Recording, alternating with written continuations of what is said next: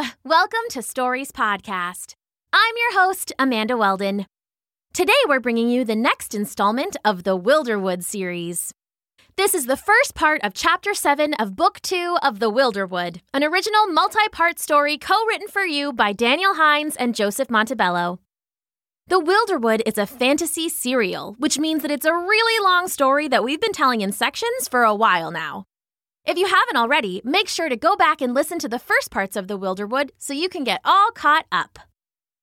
If you would like to support Stories Podcast and get every episode ad-free and 2 weeks early, subscribe to our Wondery Plus Kids feed on iTunes or your Apple Podcast app. We also have Stories Podcast merch available at storiespodcast.com/shop, and now we're on Cameo. Check us out over there if you'd like to get a personal video message for someone special. And don't forget to follow us on Instagram at Stories Podcast. If you send us a drawing of your favorite scene or character, we'll share it on our feed. Now here's a word from our sponsors. Hey, grown-ups. On the Nintendo Switch system, there's so many worlds you can explore. Like Hyrule, where I can fight enemies and save the kingdom with Link. That sounds adventurous. Or my very own island in Animal Crossing New Horizons, where I can fish whenever I want.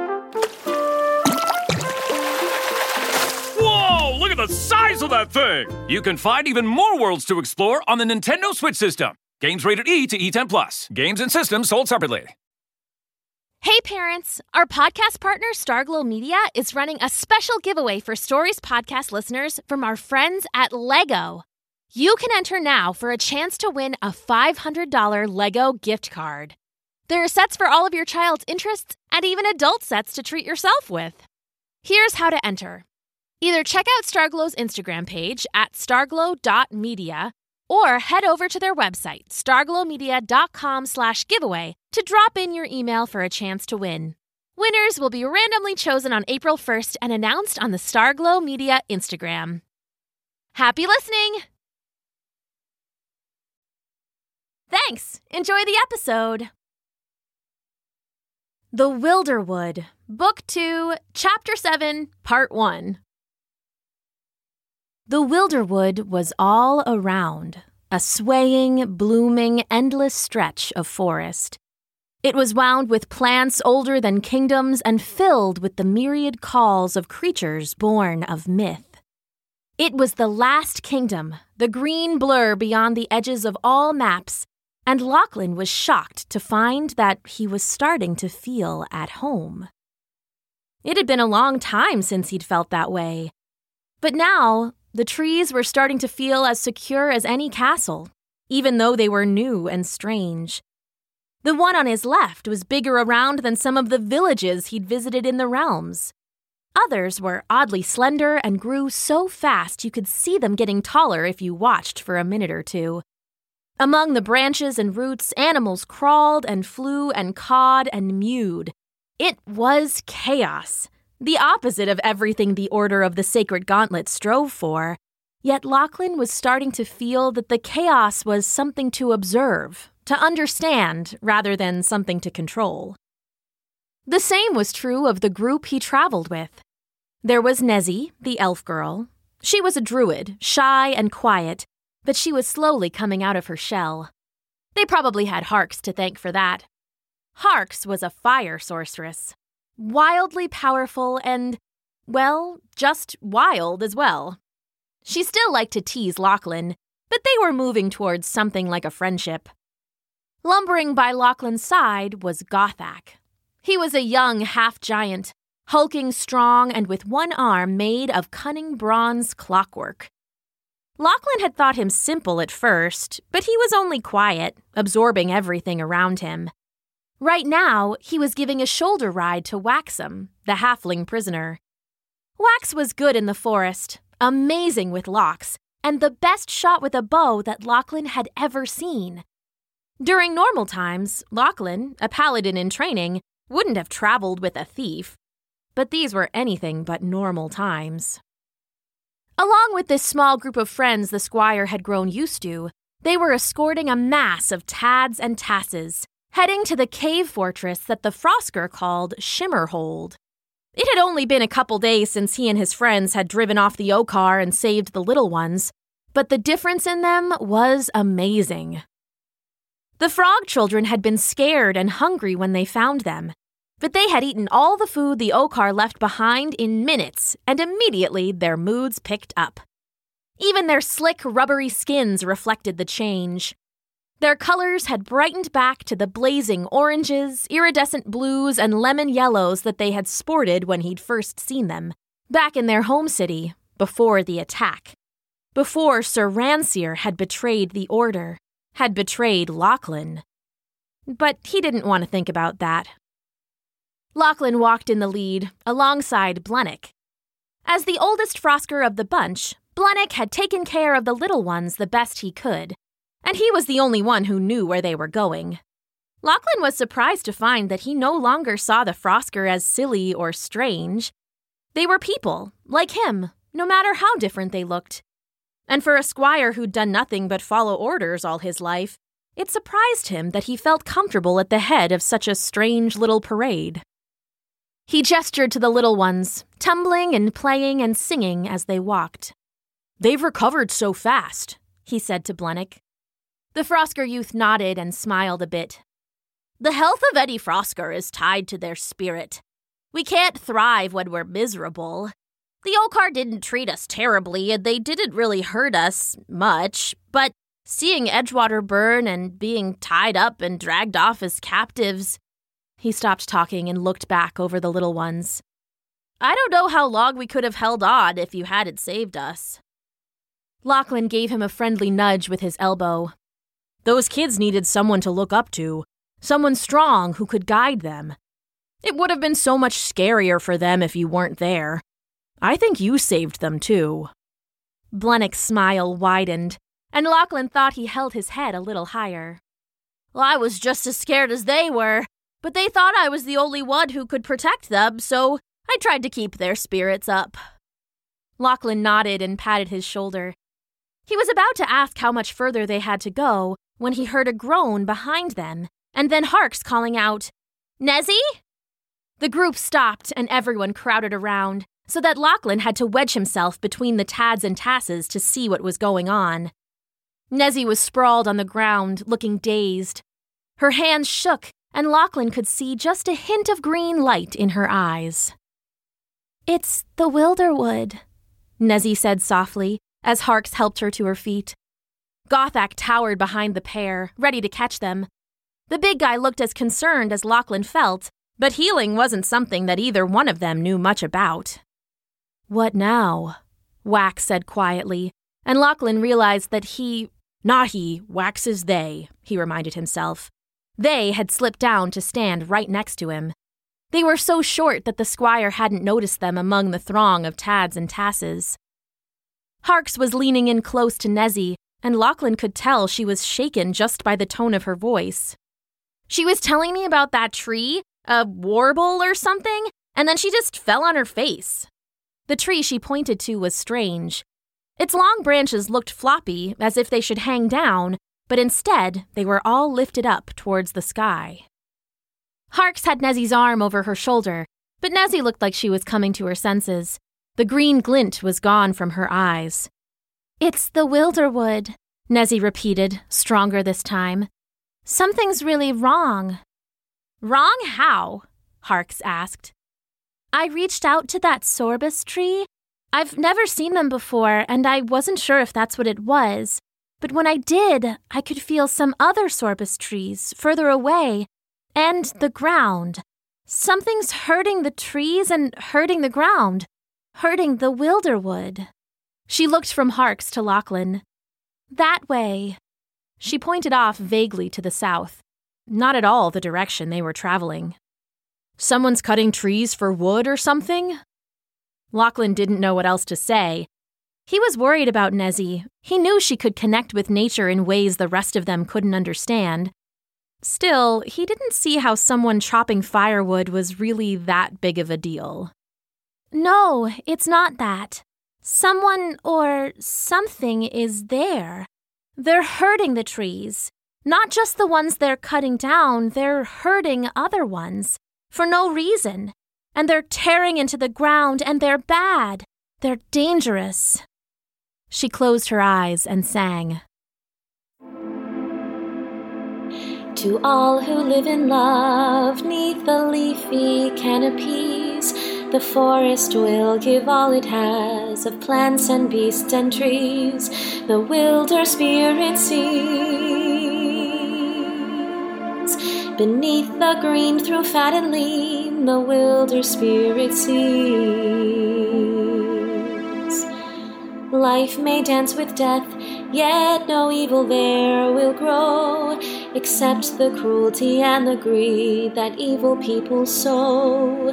The wilder spirit knows your kindness or your wickedness. The wilder spirit knows.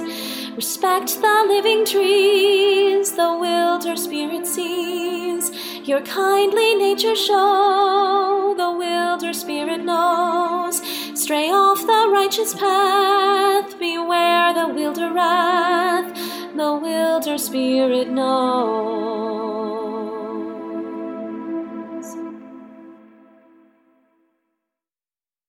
She opened her eyes and looked around at them. There's something vile in the woods. I need to do something. Harks looked confused and concerned, but Lachlan felt that the path was clear. We need to stop the warlock before the solstice. Your mother said Osla would tell us how, and that's where we need to be. This is important, Nezzy said, looking sick but sure of herself. I can feel it. We can't let this evil take root. Lachlan tried a different tack.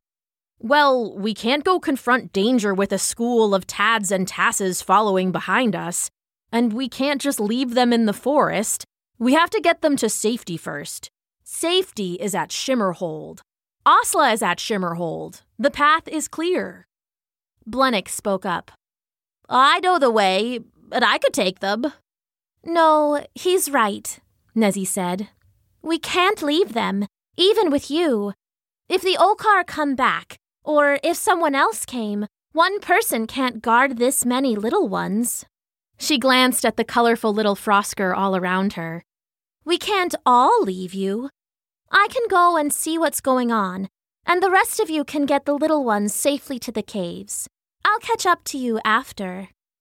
Well, we can't leave you either, Hark said, and Lachlan nodded immediately. There was no way he would feel good about Nezzy going off on her own.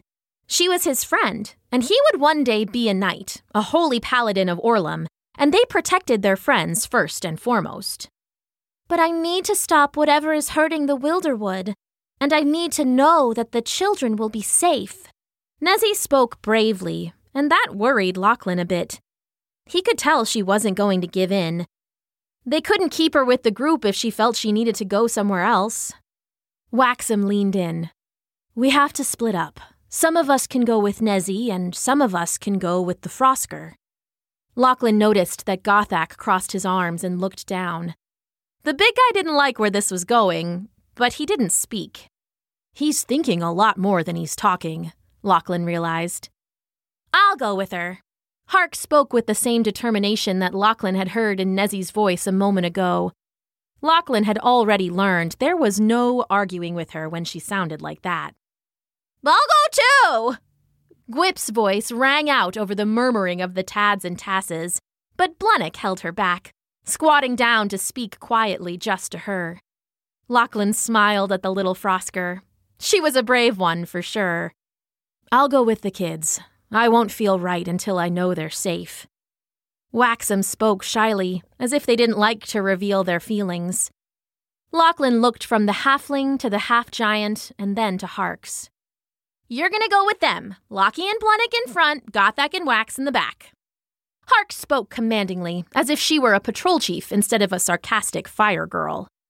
There's more steel to her than I thought, Lachlan thought to himself, even as he blushed at the silly nickname she gave him. All his new friends were proving deeper than they'd seemed. Still, Lachlan tried to think of something else they could do. He didn't want to break up the group, even if it seemed like the right thing. Well, maybe we could... Nezzy shook her head and grabbed Hark's hand. No, she's right. Two in front, two in back. Get them to the cave. We'll figure out what's going on." Lachlan's shoulders sagged a bit. It was clear that he'd lost this argument, and of course, Harkes could see it in his face. "Yeah, we'll go kick some butt and probably catch up with you by supper time." Harkes' smirking confidence made Lachlan feel a little better. "Okay, we'll do it your way. But come find us as soon as you can, and we'll do the same. Once the Frosker are safe, if you aren't back, we'll try and track you down." Nezzy nodded. Waxham passed the spear they had carried to Blunnick and took the bow from their shoulder. Gothak hunched down until his face was close to the girls' faces, and he spoke slowly. "Be careful. Take care of each other." Lachlan didn't know what to say. He didn't even really know how he felt. They were doing the right thing, he thought, but at the same time, it felt wrong. All he could manage was, "Yeah, be careful." "Don't worry, Nighty-Night. I know you'll miss me, but I'll be back before you know it." Harkes grinned wickedly at him, and Lachlan shook his head, smiling in spite of himself. "We will," Nezzy said. "I need to talk to Asla, but this can't wait. Let's go." The two of them set off into the woods with a chorus of little Frosker yelling goodbyes to them. Gwip tried to sneak off after them, but Blunnick corralled her back into line. Wax turned to Lachlan and Gothak and said, "All right, the sooner we go, the sooner we can get back to them." Lachlan nodded, but he didn't move at all until the girls were out of sight. He took a deep breath, held it for a count of 4, and exhaled slowly. It was the old calming exercise, his mind chanting the words. "A stone withstands the storm serene, a mind that's clear, a blade that's clean." "Yeah," he said finally. "Let's go." The pain of the Wilderwood was with Nezzy all the time now. It was like a bramble, growing slow and sharp in her gut, and they were getting closer to the cause, whatever it was. She wasn't afraid for herself, not exactly. She knew there was danger, but she felt more worried about the forest. The Wilderwood somehow knew that she could help, and she felt like an invisible vine was pulling her onward. The forest wasn't just the trees. The douse roots and the belchweed and the choke petal flowers were all a part of it, but so were the beasts, the breeze, the bones. Even the air was alive with bloom skippers, busy little bugs flapping their bright red wings. When anything upset the balance of the forest, they were all affected. She glanced at Harkes. The human girl was nervous because she could tell Nezzy was, but that was balanced against her natural curiosity about everything around her. Harkes put on her best serious face and leaned in to talk. "So tell me again about the sorbel trees. That's what you were talking about when you fell down, right?" "Sorbus," Nezzy corrected her. "They're sobbing sorbus trees. They're more aware than some other trees. They can communicate with each other, and they can act to protect themselves when they need to." She paused a moment, pointing up at one. The thick trunk had smooth bark and was a grayish-brown color, and it grew straight up for at least 20 feet before the spot where the branches grew out from it. "All the branches hang downward. Normally they'd be hanging in our faces and we'd have to push them aside. But when there's something threatening them, they pass the message from tree to tree, and they all raise their branches up in the air like that." While they were looking upward, there was a rustle beside them. A huge black bug, bigger than Nezzy's hand, crawled out into the open, walking on 6 legs with 2 little claws on the front. As the girls watched, it crouched and launched itself into the air. "Whoa!" Harkes seemed startled and thrilled in equal parts. The bug went higher and higher, far above their heads. It came near one of the red-winged bloom skippers and snatched it out of the air. As fast as it had gone up, the big bug dropped back toward the ground. It held its meal up with 1 claw, and all of its legs were stretched out to the sides, so it came down with a thud right on its belly. Quickly, it gathered its legs beneath it, then skittered out of sight under a bush, still holding the bright bloom skipper in its claw. "What in the bugbear's breakfast was that?" Harkes asked. "Those black bugs are called skyhoppers. They don't fly, but they can jump 30 feet in the air. They eat the bloom skippers, the pretty red ones. Well, I can see that, Hark said, eyes wide. I'm just glad they don't eat Harkses. The girls started walking again, Nezzy raising her clear voice in song.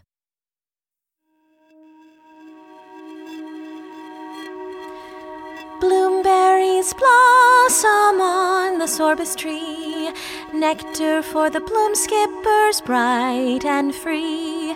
Skyhoppers jump and skyhoppers grab, and then they feed the tree.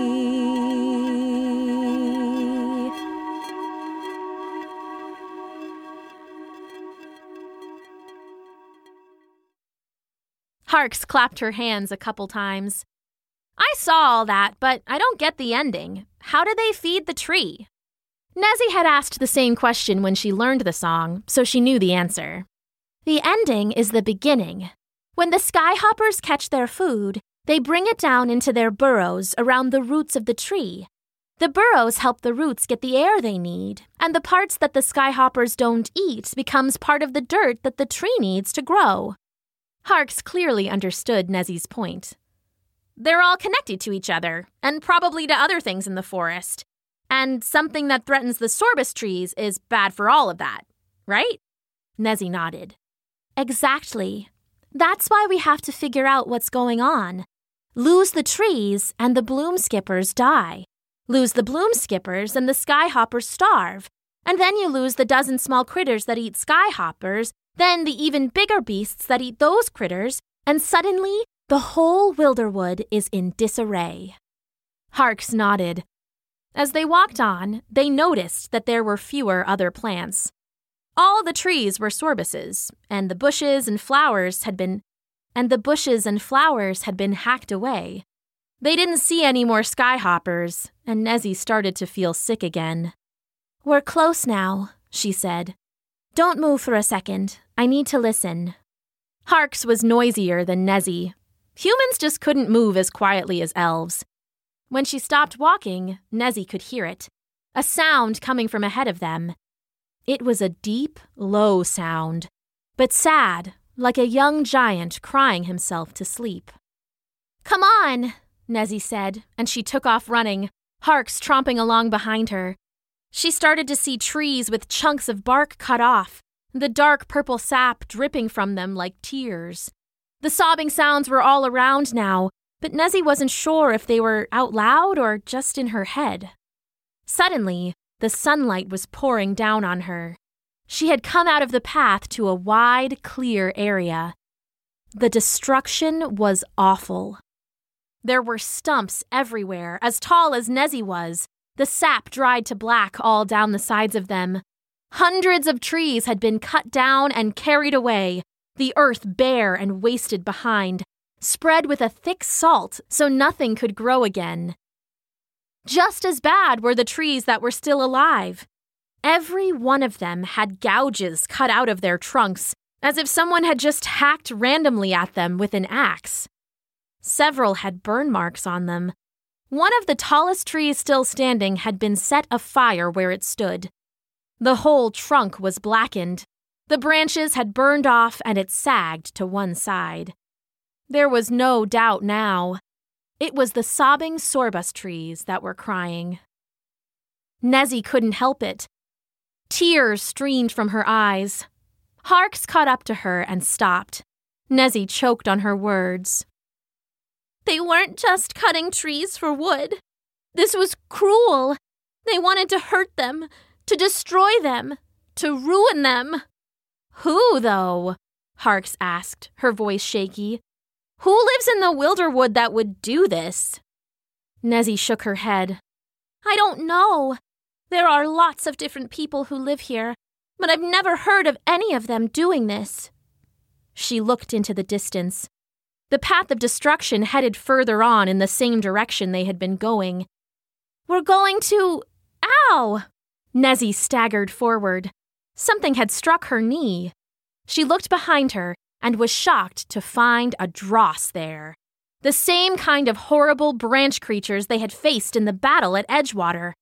They were made of corrupted plant matter, and they left decay in their wake. Nezzy grabbed for her wand while kicking at the thing. She connected, part of its arm crunching off as it staggered backwards. She pointed her wand at it. She held the wither spell in her mind, planning to rot the branchman down to dirt, but apparently it only worked on natural plants. Instead of crumbling, the dross seemed to grow stronger.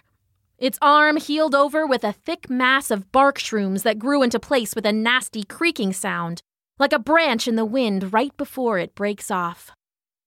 Harks yelled, "Come on!"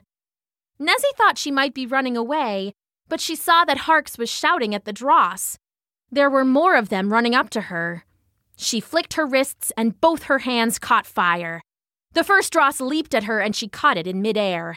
It burned to ash almost instantly, but the other dross didn't notice. They just continued to charge.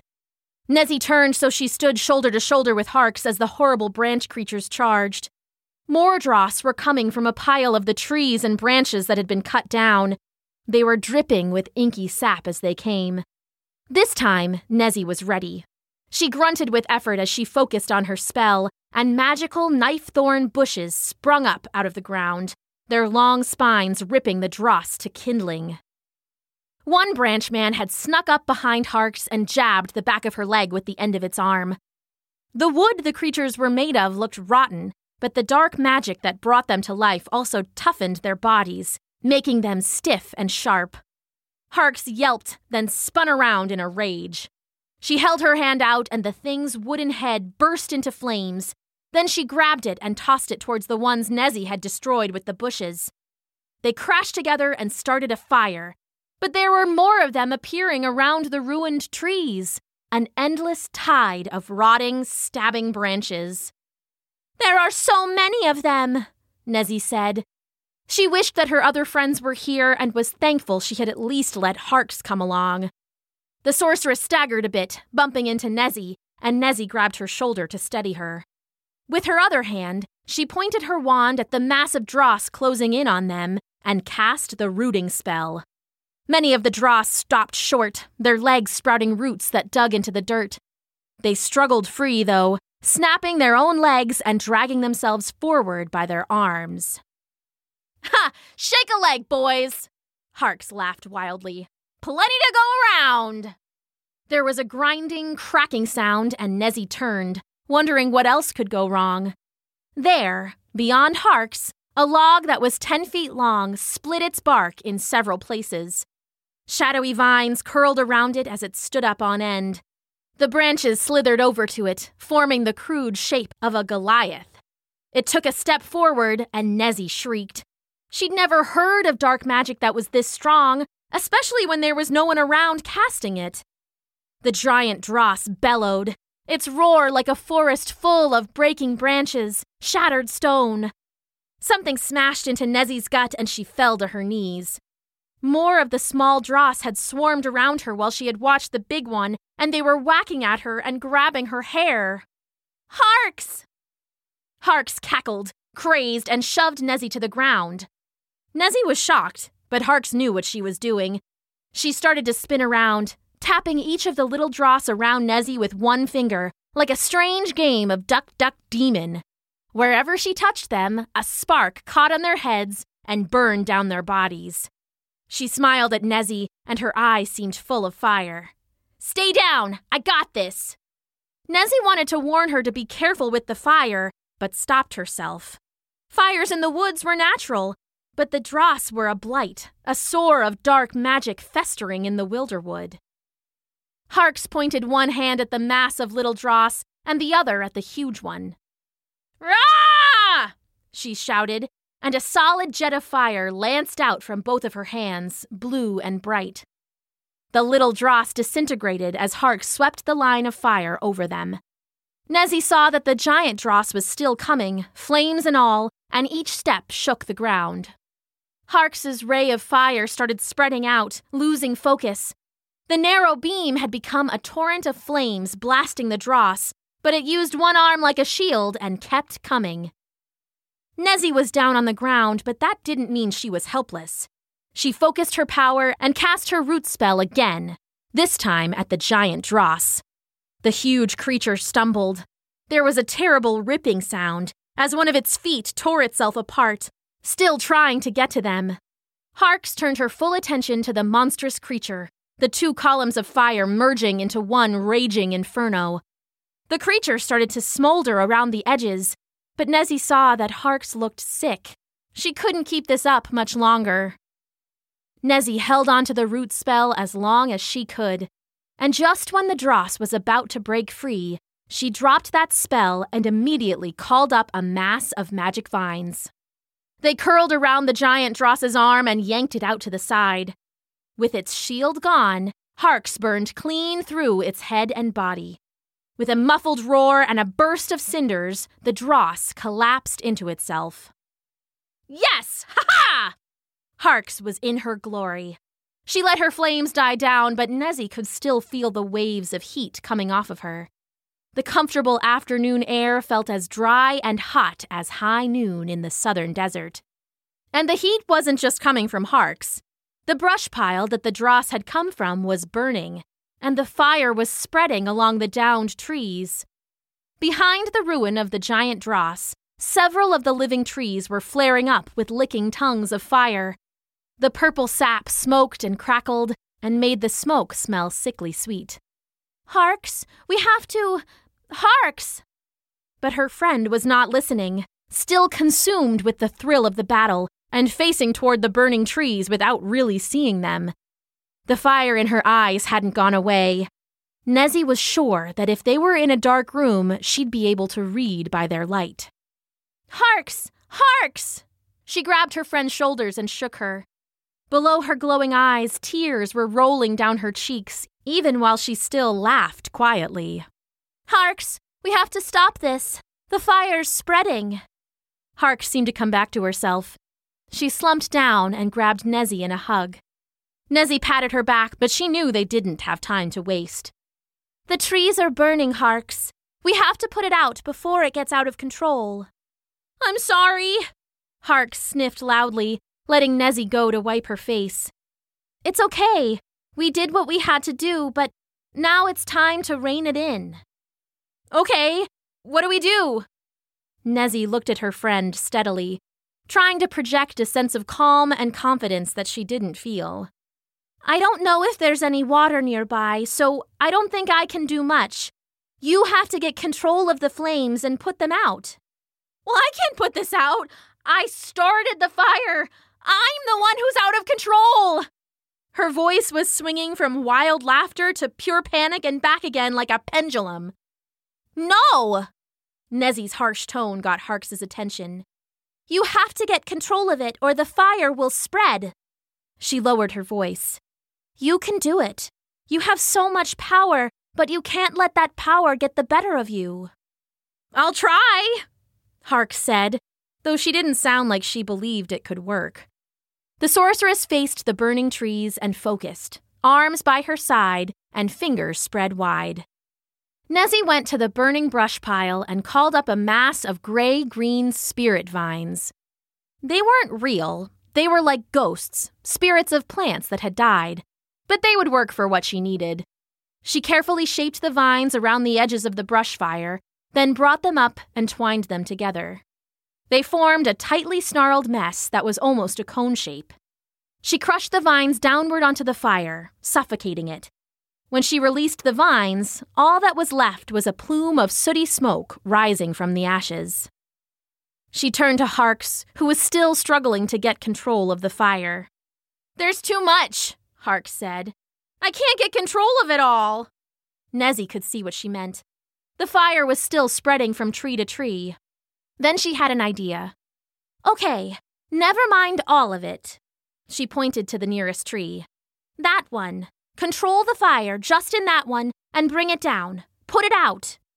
Nezzy cast her withering spell on one of the trees closest to the one she had pointed out, apologizing silently as it aged 200 years in the space of seconds and crumbled under its own weight, turning back to dirt that would feed more trees in time.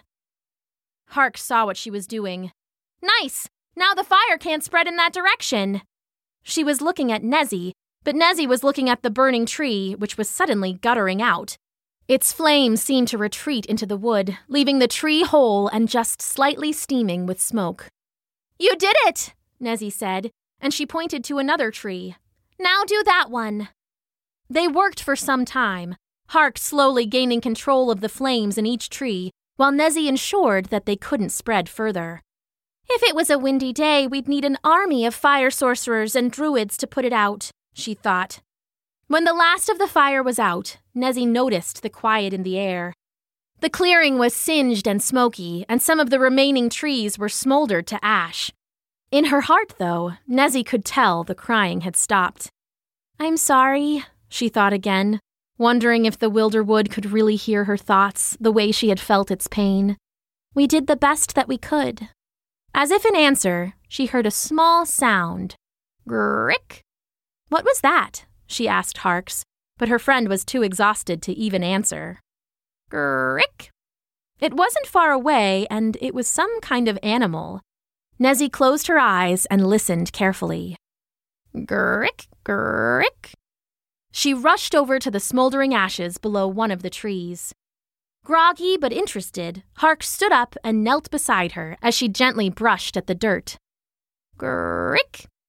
There was something there, oval-shaped and smooth as glass. She had thought it was a stone, but it was moving. It was an egg.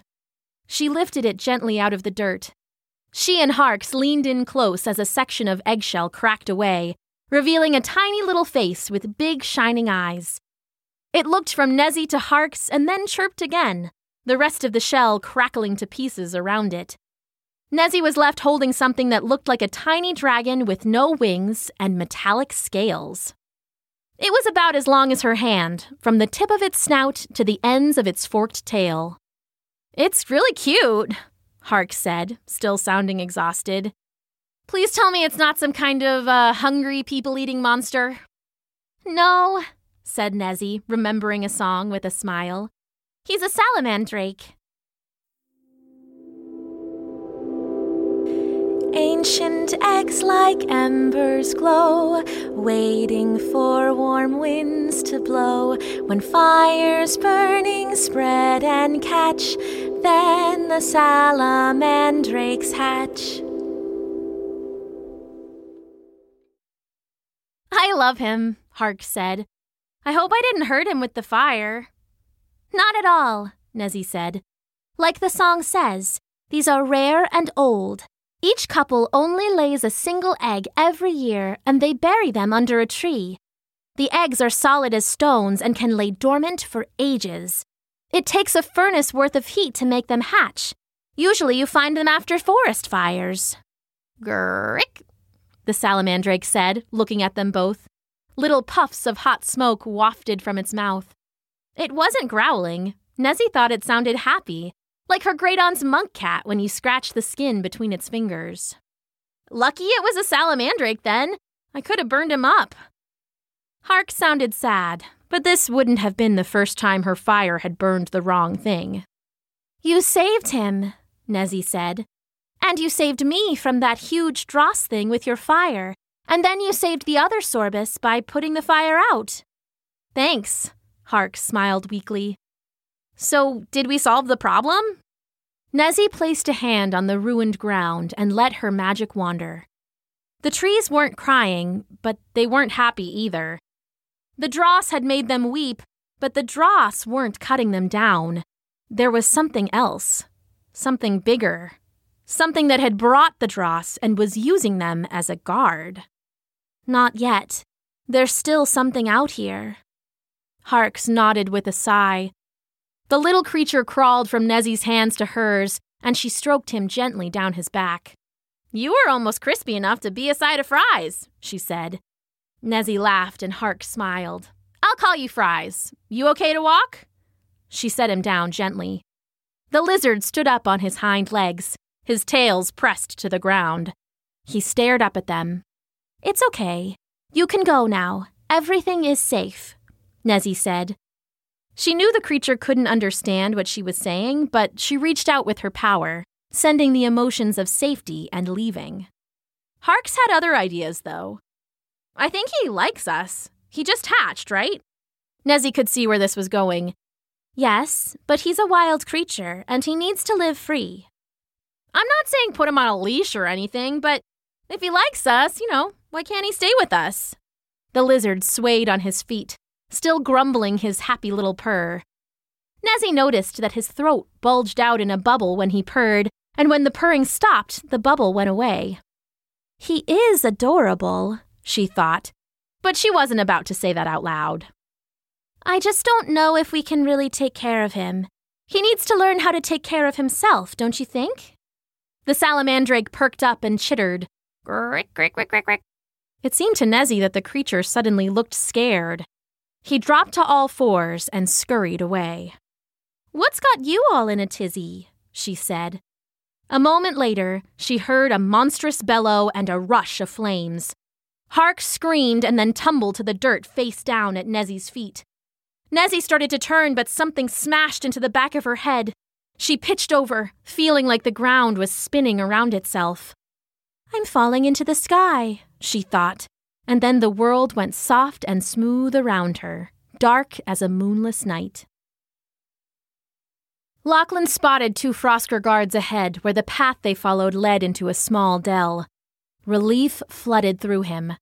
For their part, the guards were not surprised at all when Lachlan and his group of Tads and Tasses came down the path. They must have scouts patrolling the woods, and they saw us, he realized. The guards beamed and urged the group along toward their guardhouse and the little clearing in front of it. The house was simply constructed from spirals of tree bark, but he'd bet it could house 10 guards comfortably enough, and it would keep out the weather.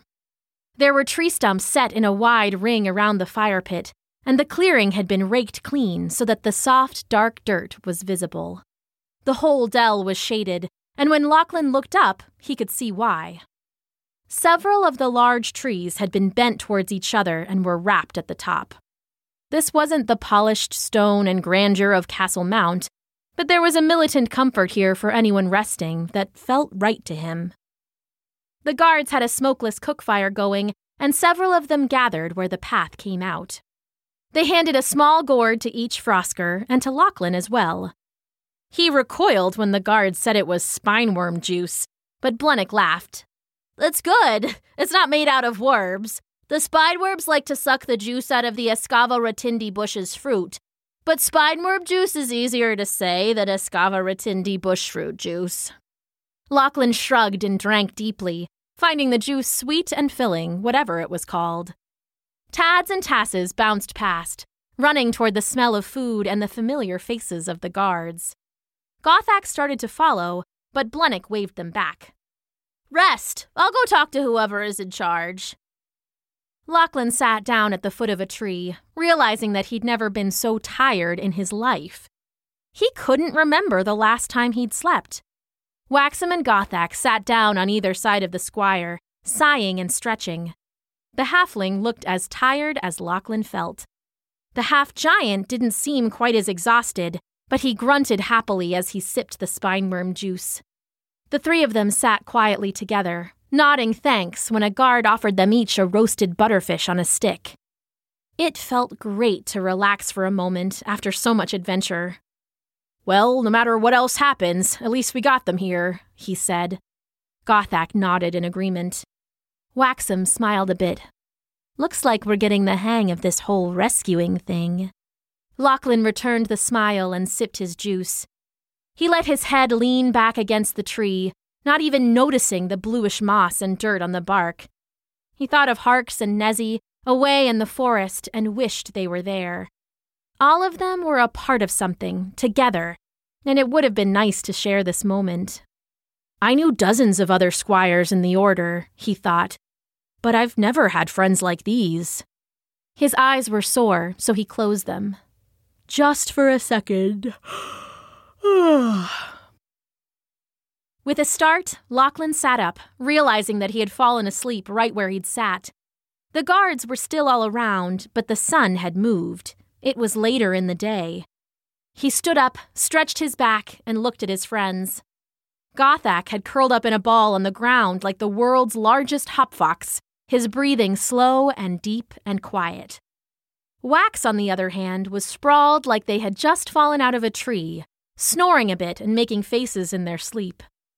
Lachlan left them both to rest, and he soon found Blennock resting against a tree. A few of the little ones circled around him, running behind the huge trunk, then hopping over his head and continuing on in a circle.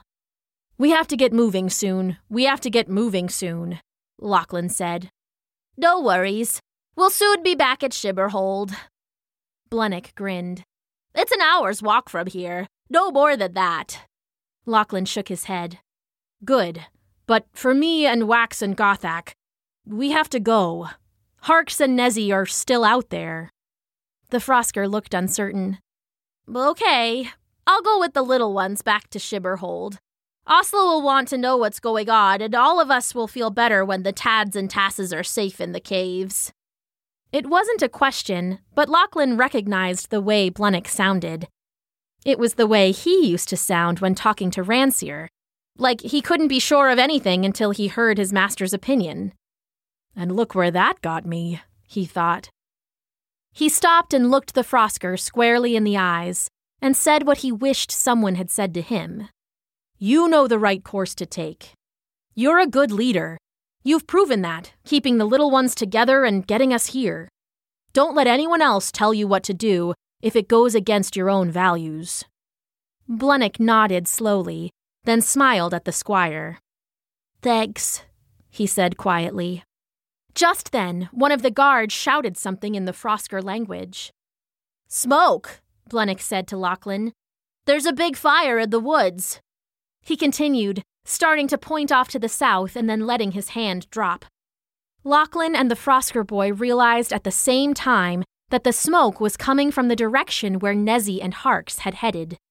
A guard paused by them. "There have been flames coming from the south for days now, but none of them have thrown up this much smoke. Someone must be having a bonfire." Lachlan knew that a friendly bonfire was probably not causing the smoke.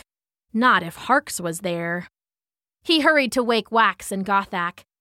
They both sat up slowly, but as Lachlan started to tell them what was going on, they shook their sleepiness off and gathered up the few things they carried.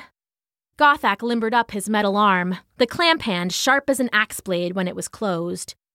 Waxum strung the bow Lachlan had given him, fitting an arrow loosely to the string.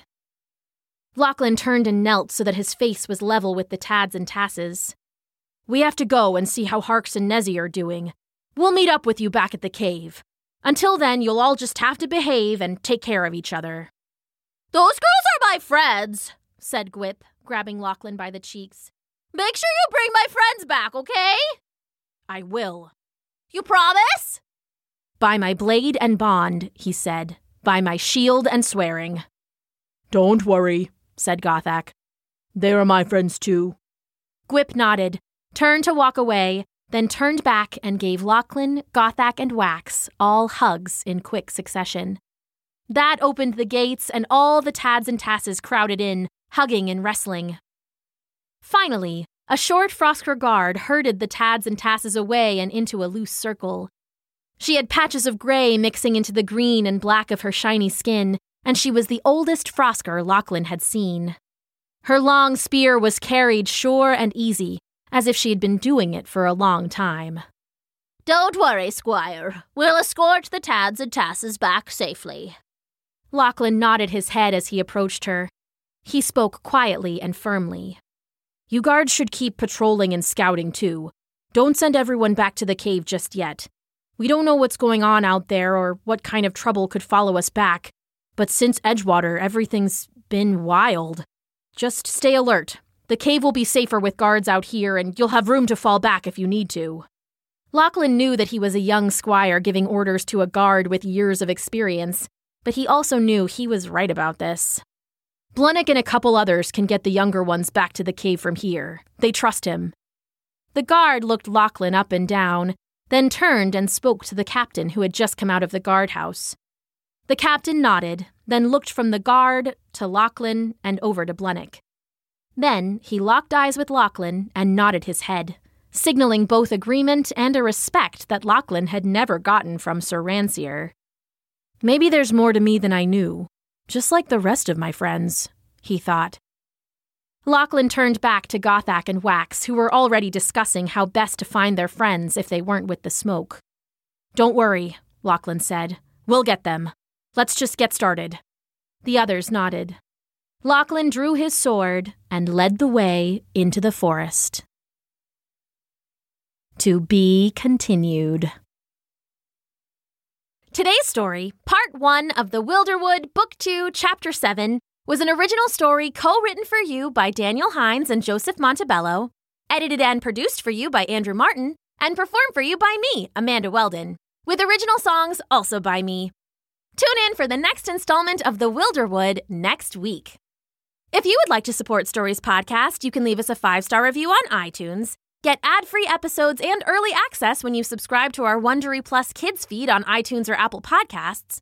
Check out all of our merch available at storiespodcast.com/shop, commission a special video on Cameo, follow us on Instagram at Stories Podcast, or simply tell your friends about us.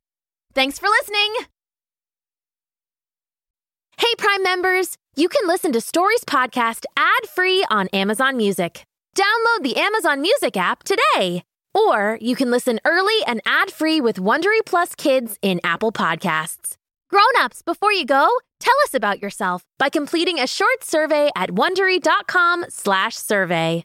Hi, everyone. I'm excited to tell you about the brand new season of the podcast, Musicland Stories. Musicland Stories is a weekly podcast for kids that takes you on an adventure through the universe of Musicland. The musical Easter eggs and epic stories are sure to be tons of fun for the whole family. Take a listen to what's in store. I'm the conductor. And now, on a brand new season of Musicland Stories, I'm going to take you the way down to the ocean floor of the deep blue sea. And I recruited a new crew of sonic expeditioners that I can't wait for you to meet. Together, we're on an underwater odyssey to capture the song of the last Leviathan, a giant sea creature who splished and splashed beneath the sea for thousands and thousands of years. Listen to the newest season of Musicland Stories, airing weekly every Tuesday on Apple Podcasts, Spotify, or wherever you listen to podcasts.